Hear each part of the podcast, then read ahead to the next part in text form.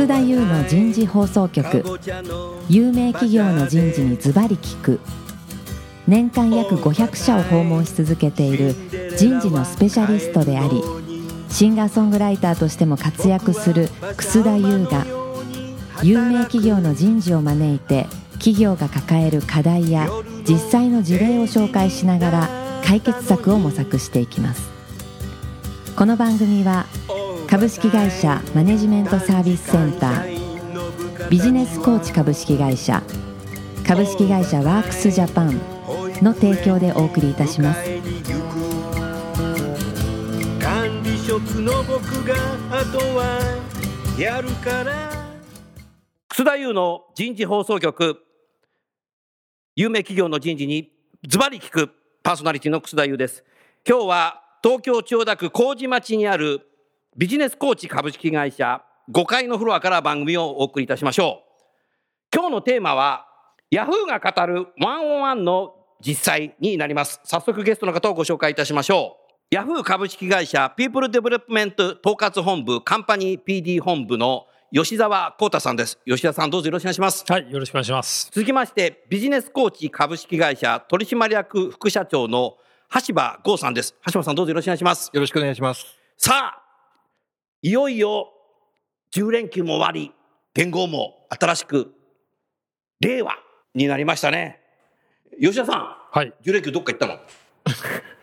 じゅう連休はですね、ちょっとまあ近場ではありますけれども、近場、はい、伊豆半島ぐらいですね、家族で行きました。はい、いいね、うん、橋本さんは郊外にちょっとバーベキューをして、おバーベキューした、はい、美味しかったでしょういいね。僕もね、家族でね、温泉行ったね。もう妻がね、スケジュールブロックしちゃったんでね、うん、そもそもね、本当はね、子供連れてね、ニューヨーク行こうと思ったんですよ。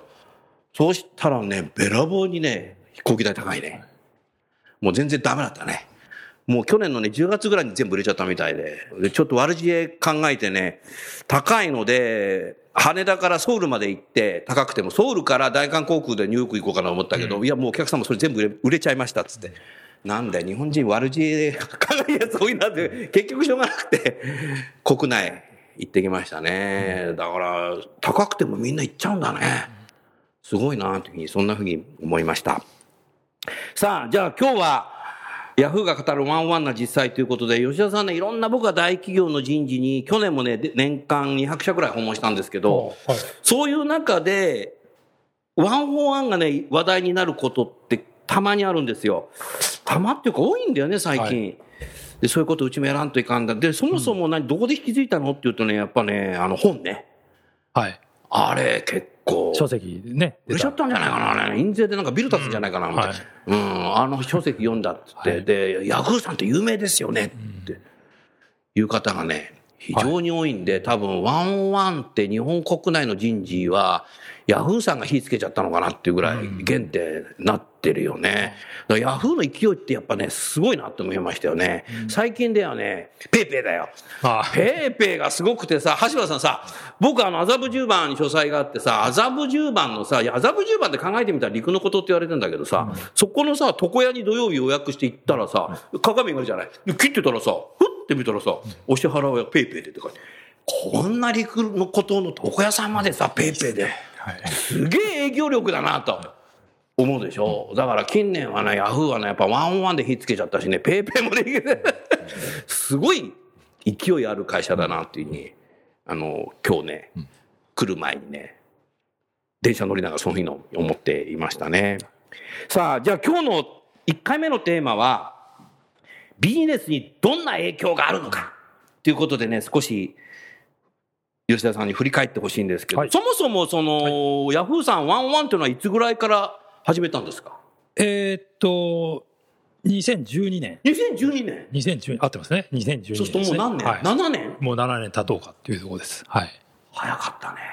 早いですかね。はい。あ、そうすると少しエピソードとしてさ、その吉田さん自身、はい、ワンオンワンってどうやって耳にして、うん、ど, どうやって目にして、うん、何をきっかけにそういうふうにここ今やるようになったの？そうですね、あのワンオンワンっていう言葉自体っていうのはもともと僕バスケットボールをやってたっていうのがあって、バスケット、はい、うん、部活で、部活で中学時代中高とずっとやってましたけどね、はい、バスケットやると身長高くなるのかね、うん、あとひゃくはちじゅうぐらいあるよね。ひゃくはちじゅうにぐらいはありますけど、僕なんかひゃくろくじゅうななのまんまろくじゅうごさい高齢者を迎えてしまいましたあ、バスケットボールってなんかワンオンワンって言葉あるよね。まあありますね。まあ主にアメリカで使ってる言葉なんで、うん、まああまりふたりでなんかやるんでしょ。いち対いちって言いますから、ね、いち対いち, いち対いちの練習ということで、攻撃とねディフェンスとオフェンスが分かれて練習するっていうのをやりますね。なるほど。基礎練習です。なるほど、はい、じゃああなた言葉は知ってたわけで、まあはい、バスケットボール部にいたから、うん、これ担当になったのか。いや、いやそういうことじゃないなそういうことじゃないですね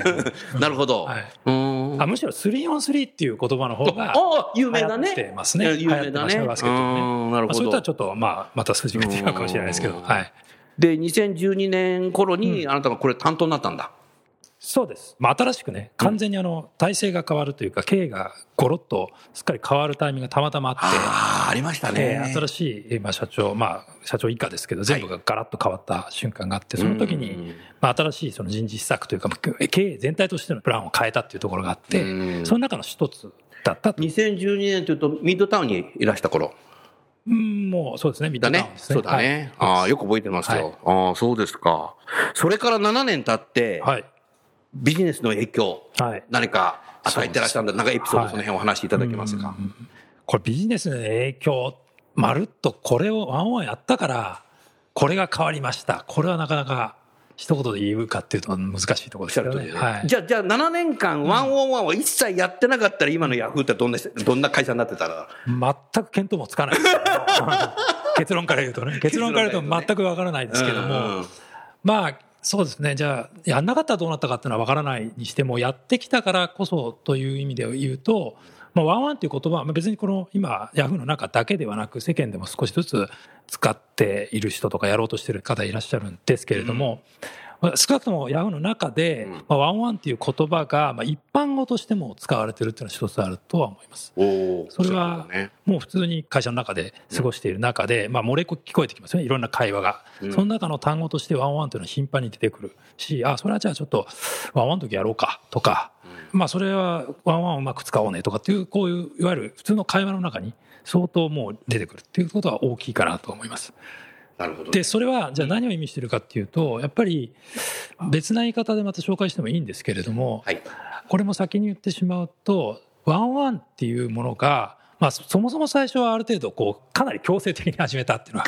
正直なところです。もう最初にね変わったと、じゃあ僕らはとにかくもうワンワンやろうぜと、うん、もともとは上司と部下っていうのがもうちゃんとコミュニケーション取れてんだっけと、うん、これから新しいことをやっていく、体制を変えて新しくビジネスにチャレンジしていく中で必要なこととしては、やっぱり個々がもっと成長していかなくちゃいけないよねというような、そういう話の中で出てきた話なんですね、うん、でこれ一個一個紡いでいくと結構長い話になってはしまうんですけども、うん、結局あのワンワンっていうのが、これもみんなが言葉にするぐらい個々に効果があるものだってことに気がついてくれたななねんかんだったんじゃないかなっていう。気がついてくれた、はい、最初は反強制でやれ、当然そのなんだそらと、毎週部下とさんじゅっぷんやるのかと、俺じゅうにん部下いんだけどどうしてくれんだということだってまあ出てくるわけです、ね、それはね、はい、人事の仕事を経験したことない人はね、ああ今のね発言はねマジョリティだと思う、うん、まあそうでしょうね、うんうん、まあそういうのですし、あの僕自身もにせんじゅうにねん の, そのワンワンやろうっていう会社で、まあ、社長が言い出した時、ワンワンやろうって、まあ、社長ではないですね、人事の責任者が言い出した時は、はい、現場側にいたんです。実は人事じゃなかった。あ、そうなんだ。もともとは人事、その時はあのサービスを開発作ってる方だったんで、はいはい、まあそういう意味で言うと、まあなんか言ってるなぐらいな感じであったし、うん、まあでも言ってるからやんなきゃねみたいなところはあった、うん、だと思うんですけど、やってみた。まあやってはみました。し、うん、まあ、ちょいちょいやってる人もいたんですよね、もともとね。あ、やってる人もいたんだ。素晴らしいね。だからそれワンワンって呼んでたかどうかは別としてね。して、うん、まあ、そういうのはやっぱりやろうねと、うん、っていうのはありました。うん、まあっていうのはやっぱりその会話希薄だよねってことに薄々感じてる人はあの当時は多かったんだと思うんです。うん、そこそこ。まあ一般的にヤフーっていう会社を外から見ていると多分エンジニアは多いだろうなと、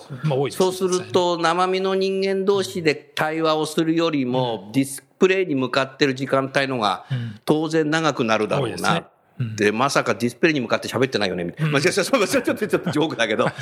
はい、でそうなったらやっぱり強制的にもそういう人間同士が対話をすることをやっぱり始めないとイノベーションも起きないよねとか、うん、多分そういうなんか素朴なのがなんかあったようなことを、はい、なんか外側にいるとそういうふうに思う、はい、まあ、でもそれはおっしゃる通りで、もともとの問題意識はすごく日常的な場面風景の中で、うん、その上司部下だけではないんですけれども、うん、一般にその、まあ、おっしゃる通りですけども、その、まあ、チャットツールみたいなのをチャットツールね、発達してるわけですよ。これでコミュニケーション基本的にやって、これかメールかでやり取りをしてるわけです。喋んなくていいわけだもんね、はい、そうするとですね、背中合わせでもやるわけです。どういうこと？あ、背中合わせに後ろに座ってる人とチャットでやるわけ、チャットになるわけですね。お、だからもう背中に口ないもんな、うん、カチャカチャカチャカチャっていうそのタイピングの音だけがフロアに響いてるって状態なわけですね。そうするともしこのななねんかんやってなかったら、うん、静かな会社になってるまああります。そうですね。ね、なるほど。そういうのもあったんで、うん、でまあそれでいいんだったらよかったんですけど、うん、やっぱりそれだと伝わらない部分あるよねと。なるね。大事なことは伝えたいことは伝わるかもしれないけれども、うん、そのこう文字なりだけで伝わってる情報以外のところって実はあるよねっていうことに気がつく人は気がつく、気がつかない人はなんだよだって用事書いても送ってんじゃんみたいなことになるわけですけど、うんうん、でそのズレみたいなところで徐々にこうやっぱり物事をこうチームで作っていくとかいう時に相互がズレが起きてくるってことは当然ありますし、でそれを火消ししなきゃいけないコストがかかるとかってこともできてきますし、何しろあとはその部下と上司っていうところの向き合いが規約だとすると、まあ評価一つ取ってみて、今度人事の話になりますけど、評価一つ取ってみてもきちんとその評価なりフィードバックっていうことがされてるのかっていうとちょっと怪しいとか、なるほど、そもそもじゃあフィードバックってある程度こう厳しいことも言わなくちゃいけない中で、その厳しいことを言えるだけの関係性が作れてるのかとか、こういったところがやっぱりどんどんこう遠のいていく。でやっぱり接しづらい人は喋らなくなるし、接しづらい人は上司部下とはいえどんどんどんどん疎遠になっていく中で、結局ですね、もうチームのパフォーマンスなり組織開発以前だな、それはもう。そうですね。で実際そういうのが起きてきてんじゃないかなっていうことがあって、まあ最初の話に戻すと、そんなにちょっと今後ね。当時のまあ経営が変わって方針も変わってきた中でいうと、そこを丁寧にやらないとこれから僕らがやっていく方針方法戦略ってちょっとまずいかもねっていうところがあって、少しそこをつなぎ直す縦の線をちゃんと強くしようっていう、こういう意図はあったと思います。なるほど、はい、ありがとうございます。橋場さんさ、私もいろんな企業に行ってさ、同じようなことをどこでも聞くのが、例えば エムビーオー のその上司との面談の中で、うちのマネージャーはさんじゅっぷんの面談の中でにじゅうはっぷん喋ってますみたいな、はいはい、ものすごく多いんですよ、はいはい、それでなんかこうやっぱりワンオンワンっていうのをやらなきゃいけないっていう風になるのが多いんだけど、もうなんでそういう風になっちゃうんだろうね、みんな。まず上司から部下に対して、まあ、トップダウンで今までその業績を作ってきたし、うん、まあ、会社を上から降りてくるウォーターホール的に上位下脱で目標を降りてきて、はい、それをやるためにはやれみたいな形、はい、そうなるとそうだね、そういうマネジメントの方向になっちゃうとね。そうですね、うん、で今まではまあそのコミュニケーションで勝てたところもありますし、はい、実際それで業績を伸ばし続けてきた会社もあるんで、うん、あの通用してきたと思うんですけど、うん、それがこの数年で変わってきたっていうことは大きいかなと思いますね。うーん、そうなんだよね。だからマネージャーってそういう人多いんだけども、ワンワンやろうって言った時に、でも入社以来そんなことされなくてきちゃったんで、すごく一般的に言ってさ、すぐできる人とさ、なかなかできない人っていらっしゃらない？いや、もういますね。いるね、はい、ええ、うん、でその上位形のトップダウンのコミュニケーションで、うん、成果を出してきた年配の方ほどやっぱりボトムアップとか黙って部下の話聞くっていうのは真逆のスタイルなので、なかなか最初は受け入れにくいんじゃないかなとは思いますよね。橋場さん、はい、それ僕に対して言ってるね僕今反省してるうーん、そうだね。でそういう方ってなんかね、いや聞いてるよとかっつって、聞いてるだけじゃダメだ、人間耳やら聞いてるわけだ、聞こえてるんだろそれはっつってんだけど、うん、だからやっぱ訓練しないといけないね、うんうん、でもやっぱりワンワンってさ、考えてみたらそもそもやっぱコーチングでしょこれ。まあ、ワンワンの中に、まあ、コーチングが入って含まれる。そうだよね、はいはい、だコーチングのスキルがないとワンワンできないね。そうですね、ね、はい、うん、あ、そういうことか。そうすると吉田さんもうちょっと戻ってほしいのが、はい、そのまあ次回ね、来週もうちょっとそこ詳しくやらなきゃいけないんだけども、え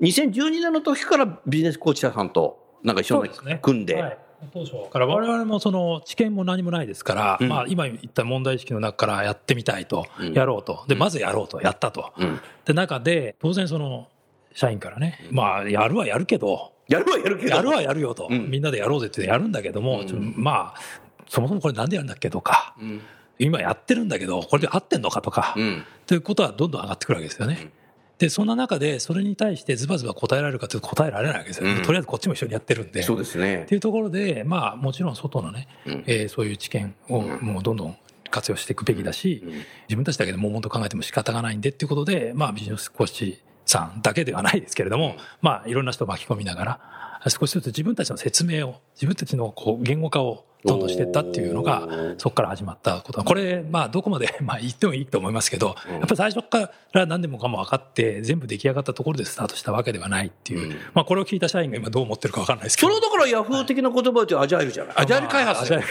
まあ、まあそういうのさ、もうなんかワンオンワンの仕組みをウォーターフールでさ外部設計してとかやってたらさ、まあそうですね、もうあれななねんぐらいかかっちゃう設計するだけで、うんね、そうですね、やっと始められるぐらいすぐだからトライアンドエラーなんで、うんまあ、それはそうでした。だから会社のカルチャーがさエンジニアがそうやった形でやってるわけだからさ、うん、人事もそれでいいんだよな、うん、まあそうかもしれないですね。ああこんな感じだよね、うん、おなるほどな。そしてやっぱもうななねんもやってきて、うんまあ、経営から見ても多分かなりインパクトが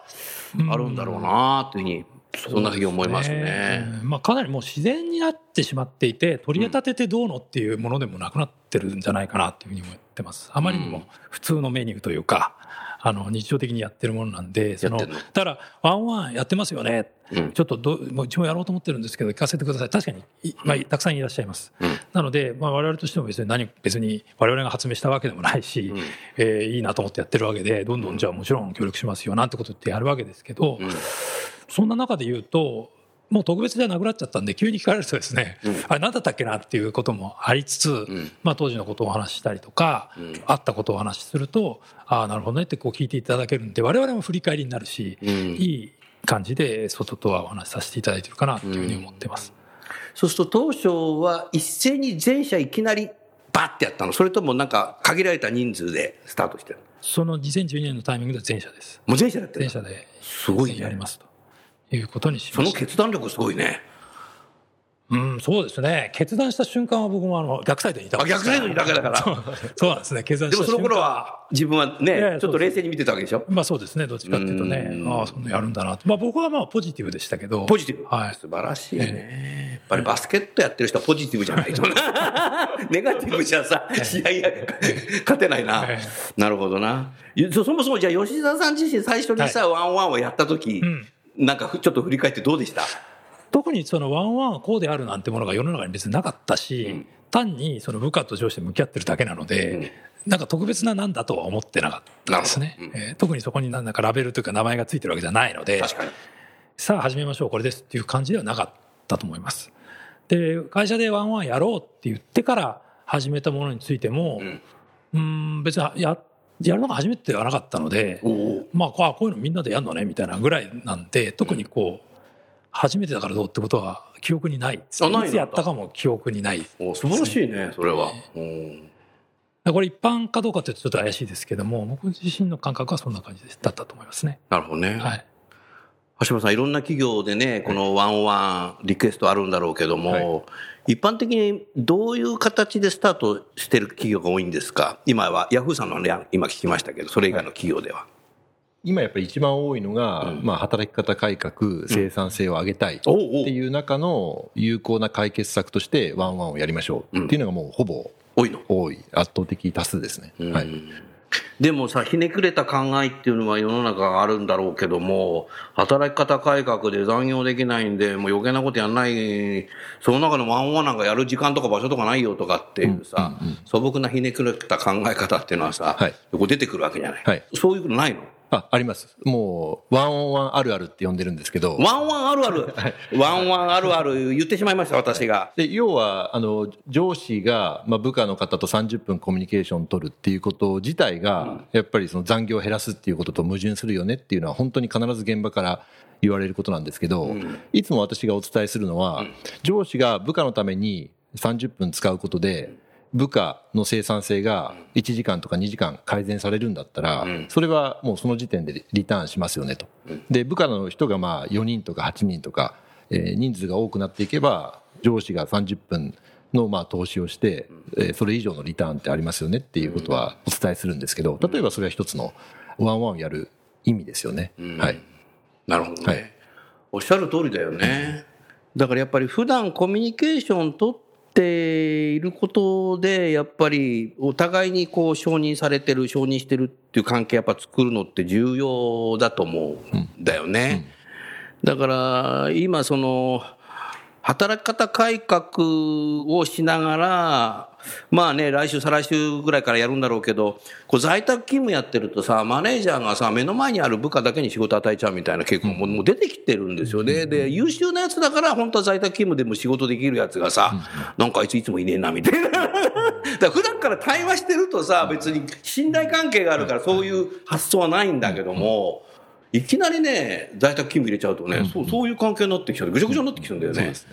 うん、でそういうことを聞くとさ、ヤフーさんなんかやっぱすごいなって思うのは、政府がその働き方改革なんか言う前からこうやってきてさ、うんうんうん、もう在宅勤務もまたねもこうやっているわけじゃない。だから、だからそれだとやっぱり順番が全然違うからさ、非常にやりやすかったんだろうなというふうに思ったね。だからこれからの会社は大変かもしれないね。ちょっとね。うんうん、でもやっぱり。今橋場さんが言った通り、働き方改革をするんであれば本当にこういうコミュニケーションときちっとやっていかないといけないね、うん、特にやっぱりそのなんていうのかな、だいよん次産業革命という時代の中でさ、この エーアイ を使っていることをやろうとか、ね、いう中でさ、現場で働いてる人自身が本当になんかこう仕事自身が、ヤフーさんもそうだろうけど、仕事のその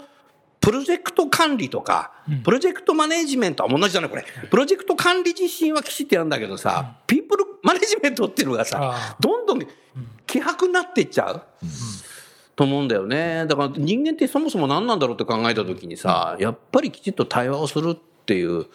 だからデジタルに触れれば触れるほど、対極にある生身の人間同士が対話するっていうのが必要になってくるよね。だからヤフーさんみたいにさ、もうそういうデジタルの会社なんだからやっぱり早かったんだろうね、多分ね。うーん、早くからやったらこれ素晴らしいね。橋場さん、せっかくだからさ、吉田さんに何か質問ありますか？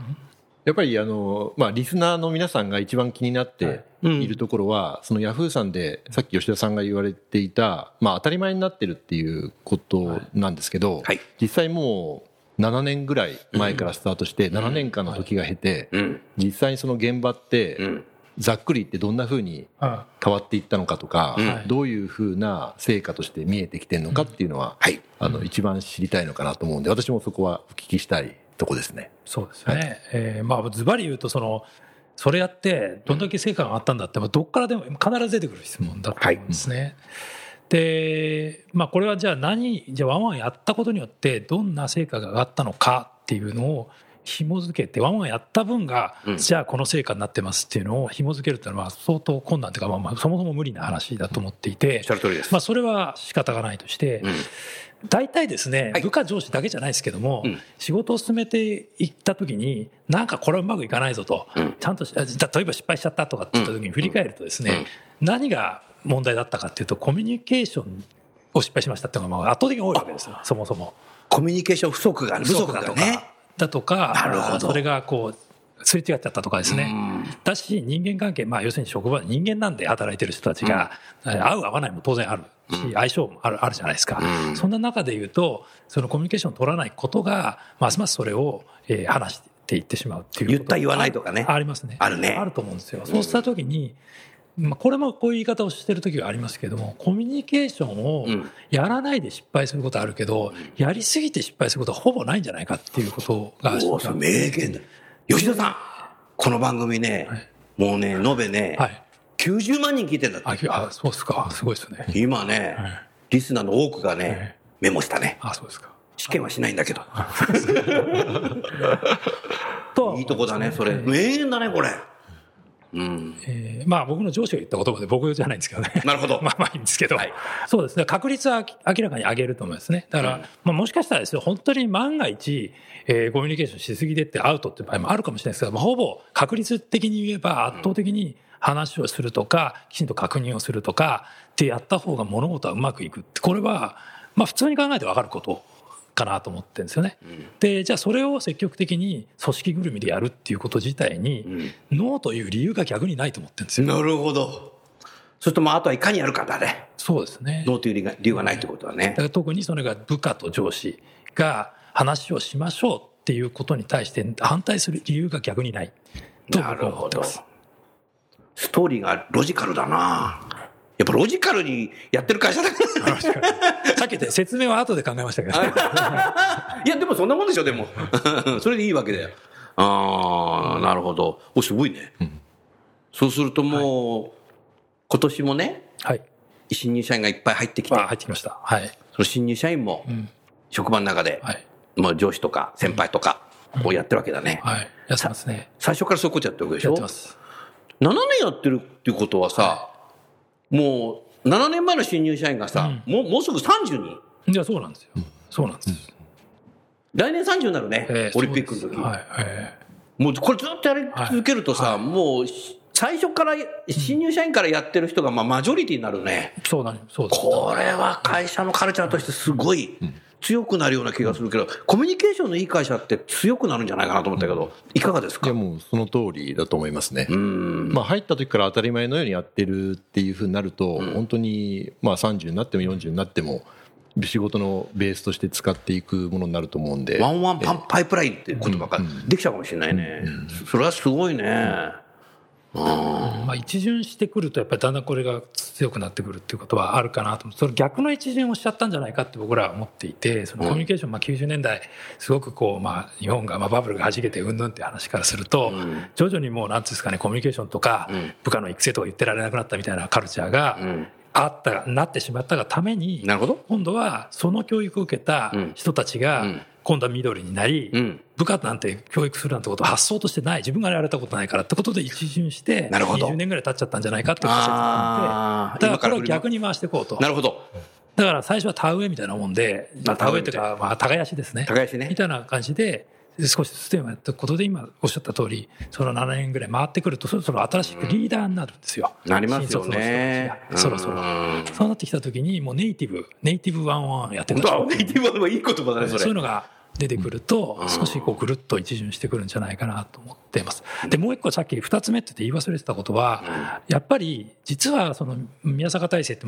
にせんじゅうにねんですね、新しい体制になった時に人事の制度も変えたし、いろんなものを変えていろんなことをトライしたんです、はい、実は数えたんですね、最初のいちねんでどんだけ人事策をやったかっていうのを一個一個覚えてないですけど、数えてみたらごじゅうなんこやってたんですよ、新しい策を、ね、結構やってる、まあ、週いっかいぐらい新しいことやってた。本当だね、本当だね、ごじゅうってそうだもんね。ですごいね、こんなやったねって、うん、大抵はもうダメになったわけですよ、そのいちねんでやったはいいけど。なるほど。さっきのトライアンドエラーじゃないですけど、うん、で大体廃れるんですよ、うん、でな廃れる理由っていうのは、うん、まあ、よく言うところの結局ですね、やれっていくら人事が言っても現場でやってしっくりこないと、うん、まあ言われたけどまあ置いとくかみたいな感じにだんだんなっていくわけです。ああ、わかるわかる、えー、そうすると結局、まあ、やれと言ったからやるかっていうと全部やらない、うん、でそんな中のいっことしてワンワンっていうのは別に一番声高に言ってたわけでは全然ないんです、うん、その中のごじゅっこのいっこなんです、うん、ある意味だけど、それが残っていったっていうことは、やっぱり現場の中でこれはもしかしたら脈あるかもなと思った人がやっぱりある程度一定量いたんだと思うんですよね。なるほど。それによって生き残ってきて、後から振り返ればいろいろやってもあとは忘れられちゃったけど、ワンワンはしっかり回ってる。これはある意味なんかある業績が客観的に見てワンワンやったことによって何かに当たってるっていうよりも、現場がやめないっていうことがある意味違う言い方をすると、あるいい道具立てを現場に渡せたんじゃないかな。素晴らしいな。ああ、なるほど。そこはある意味その成果、成果って言えるんじゃないかな。なるほどね。はい、ちょうど時間になりましたので、今日のだいいっかいめ、ビジネスにどんな影響を、好影響を与えたのかっていうのが最後にねお話しいただけたかなと思っています。えー、来週はそもそもなぜワンを始めたのか、少しね、今日もお話しいただいたかもしれないけど、その辺を詳しくですね、お話を聞いていきたいなというふうに、その辺思いますので、リストの方は継続来週も聞いていただきたいと思います。最後にゲストの方をご紹介して、今日は番組を終わりましょう。ヤフーの吉澤さん、ビジネスコーチの橋場さん、どうもありがとうございました。どうもありがとうございました。